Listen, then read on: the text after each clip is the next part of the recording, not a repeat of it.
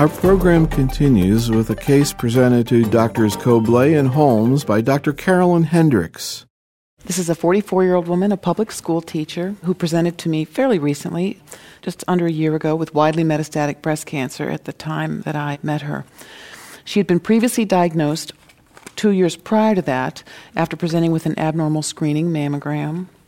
She underwent a breast biopsy at that time. She was found to have a 2.2 centimeter high grade receptor negative, HER2 score 1 plus, not overexpressed, breast primary, and she underwent mastectomy as her primary surgery. She had some residual grade 3 carcinoma in the breast, negative surgical margins were achieved, and she had 13 negative axillary nodes. She saw another oncologist in the community at that time, and adjuvant chemotherapy was recommended to her, but she declined adjuvant chemotherapy, and she was lost to any oncology follow up for a period of two years. Were you able to find out what went on in those discussions and why she didn't want to get chemo? No, she does express some regret now at not having undergone adjuvant therapy at that time. And you could talk a little bit more about her background and was she working, her family situation? She was working. She's single, not married. I would say relatively little in the way of family support. And as I've gotten to know her now, a history of heavy alcohol use that I was not aware of at the time when I first met her. What does she teach? Elementary school teacher. Elementary school Mhm, teacher. elementary school. And how long had she had a problem with alcohol? It looks like it was fairly long standing. I would say it was obviously not impairing her ability to work, but it became apparent later. Okay. She did not disclose it at the time of my initial evaluation of her. At any rate, what started to occur was she started to develop symptoms of very widespread hepatic metastatic disease, gradually, fairly insidious. Starting out with indigestion, decreased appetite, feeling very full, abdominal pain, and then gradually very significant anasarca. And she actually sought medical attention. She saw her family physician. She saw a gastroenterologist. She even had an upper endoscopy at a time when I think she had very impressive physical findings that would have pointed to another cause of some of these symptoms. But then she underwent a CT scan that showed this large burden of hepatic metastatic disease and ascites. She was scanned, and that the scan uh, widespread disease in the liver and the spleen. She also had multiple bony lesions, and she underwent a liver biopsy that confirmed the presence of metastatic disease. Maybe I can just stop at this point and ask the faculty how they think they would manage her in this situation. We'll start with Frankie. Well, the bone part's easy. She gets Zometa. And in terms of her systemic disease, what's her bilirubin? She was not jaundiced. She did not have an elevated didn't. bilirubin initially. So she's got an aggressive presentation. You don't have many shots with her, your chances to save her. So I would use a standard anthracycline based regimen up front for her, like a TAC or a FEC. If I couldn't get her into a clinical trial, I would certainly hope that she could be in a clinical trial. The Ribbon trial had an anthracycline plus bevacizumab. What about bevacizumab off study? I haven't really given the anthracyclines with bevacizumab, so I have a little concerns about the safety issues on that, though I know there is some safety dish. What about paclitaxel bev? well, that's the other thing. I, I was toying in my yeah bev? in my mind whether I would avoid the upfront anthracycline, but that's my two differentials. That's the next thing to consider. Paclitaxel bev. It is Paclitaxel or nab-paclitaxel? Again, depending on what your insurance is, because the NAB paclitaxel is what I would want to use, but it depends on what your insurance company would allow. But she needs something very effective right away. So I think the bevacizumab plus the taxane or an upfront anthracycline based regimen. Melody, how would you think it through? What were her liver enzymes? Her transaminases were in the range of 100 to 150, but her bilirubin was not elevated initially. She showed protein calorie malnutrition, so she was also hypoalbuminemic. This is a little bit, you know, cachectic, big burden of ascites. So her HER2 was one plus, and the tumor obviously had not been FISHed, or you would have said that. I would start the FISH going because I think anybody with metastatic breast cancer deserves the best test that we have for HER2 status, and there's certainly a certain percentage of patients with one plus by IHC who actually are FISH positive. But let's presume that she is a triple negative breast cancer patient. I totally agree with Frankie that we need to do everything we can for this patient, and I would give her combination chemotherapy, and I would make weekly Taxol part of that. One of the things that's nice about weekly Taxol or weekly Abraxane to me, they're the same drug, it's just Abraxane or nab-paclitaxel, I should say, is a safer, better tolerated, and possibly more effective drug But the nice thing is that you can give that weekly, and with her elevated transaminases, you'll get an idea after the first dose of, say, 80 per meter squared if she's going to get severe toxicity from it. We certainly know that we can add GEM to that.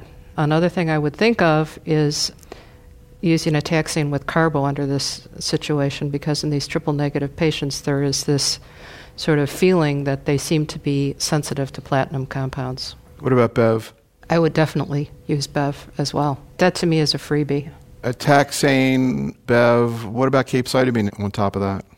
Well, capecitabine has been evaluated with docetaxel, and certainly the combination is better than capecitabine alone. But I like the weekly taxane approach to this patient, especially with her LFT abnormalities. So, can you And describe what, what, done. I happened? was, yeah. I was influenced by E20. This was last fall, so I was influenced actually coming here to the meeting and hearing the input about that combination. I had never given it before. This was the first patient that I treated as the first line metastatic with weekly paclitaxel and bevacizumab because I had heard these anecdotal stories of very impressive responses, and she had one. She had 12 weeks of that combination, and she had dramatic improvement. Her liver was no longer palpable, her ascites resolved and her functional status improved quite dramatically. She just, you know, overall sense of well-being. Her transaminases then nearly normal. Any hypertension? No, and no proteinuria. But she started developing nosebleeds fairly early in the course, even to the point of a nasal septal perforation. And she went to an ENT physician, and her nosebleeds were related to a nasal septal perforation. But what happened after 12 weeks was she had a very severe lower GI bleed, just a dark stool, hemoglobin 7.8, very symptomatic, and she underwent an endoscopy.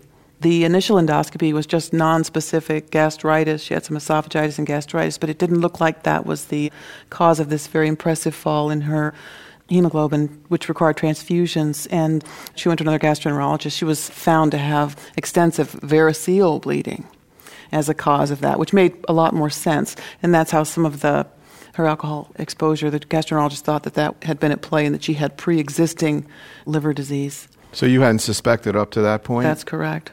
And so this is really t- to the present time. I just got the results of this endoscopy. She feels great now because she's been transfused, and you know her hemoglobin now is 11, and she's had this impressive response.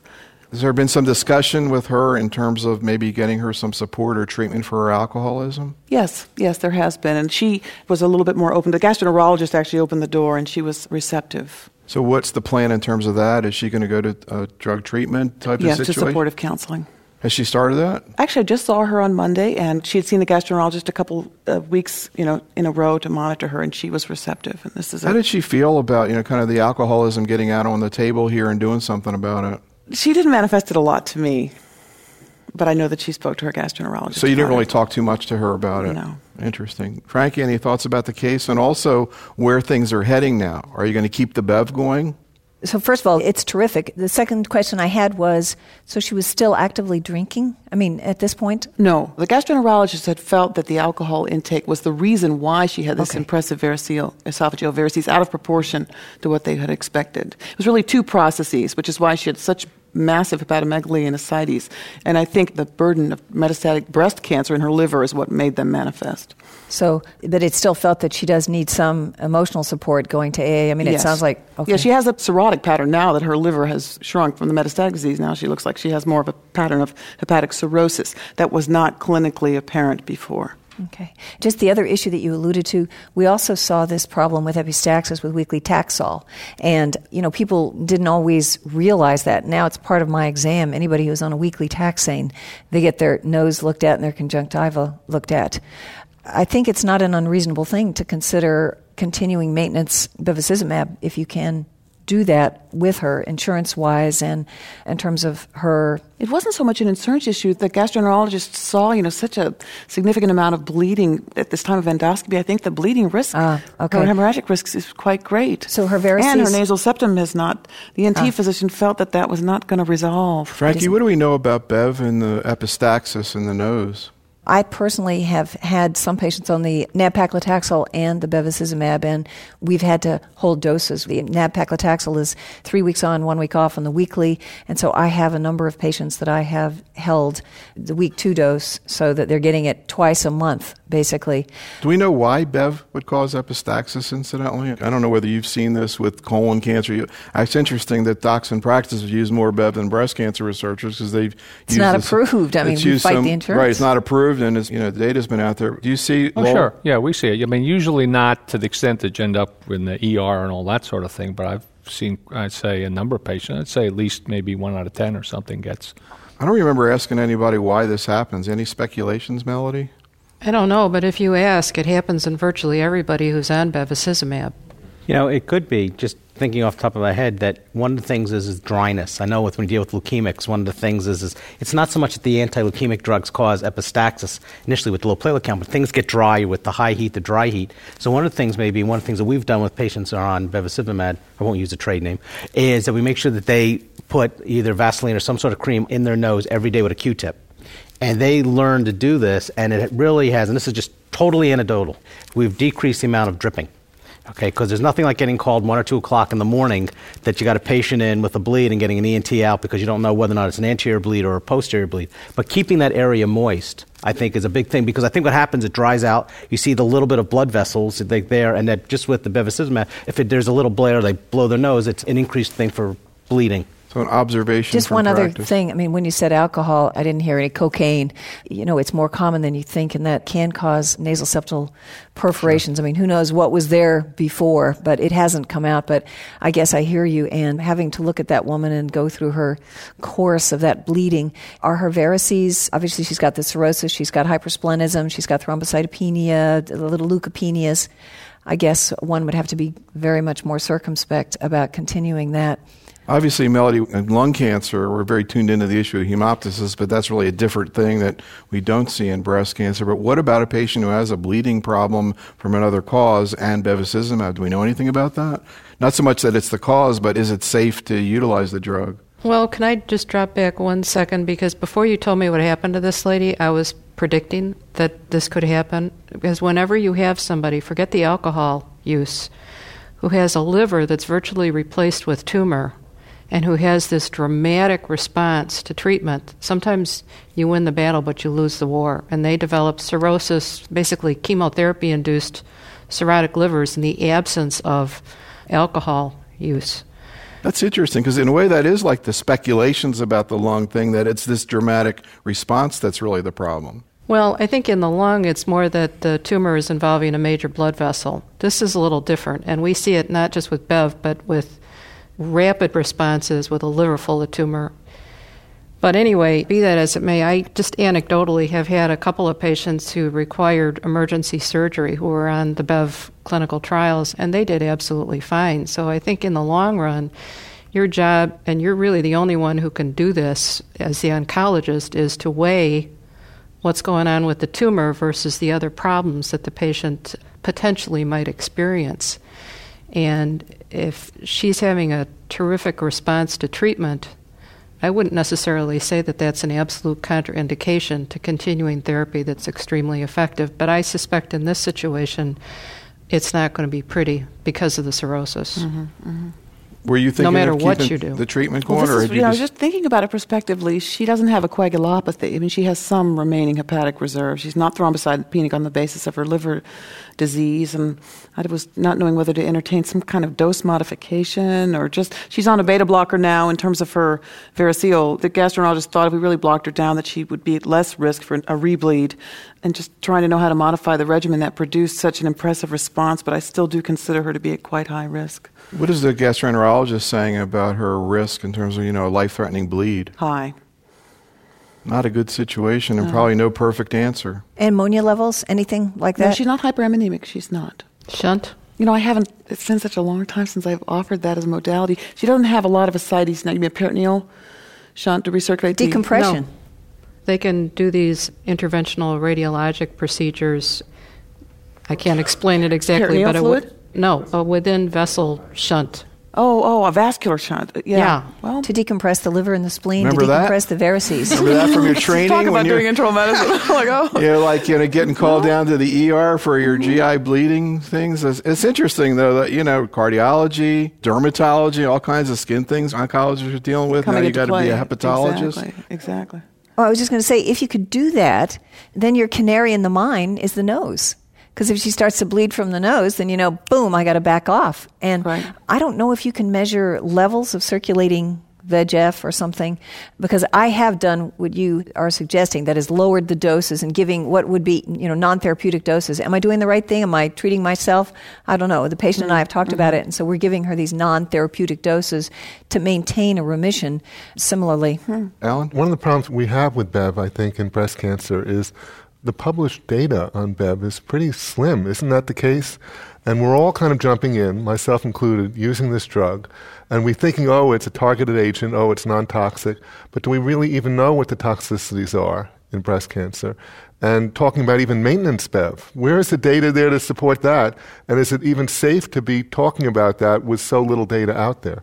What about maintenance Bev or continuing Bev after you stop the taxane if you need to? Melody, I think that was done in the trial until The way. E2100 was written, you were allowed to stop the chemo and continue the BEV after six cycles. And so that sort of became the standard for people who got that far out. And so that is what I do. I think we pretty much understand the toxicities of BEV now, and you get some hypertension, we know how to manage it. If the proteinuria gets significant, then you got to stop the drug. That's one thing we do know. So I feel pretty comfortable with that drug at this time. Alan is And again, we have a situation where here. the manuscript hasn't No, but you know, people think that for sure.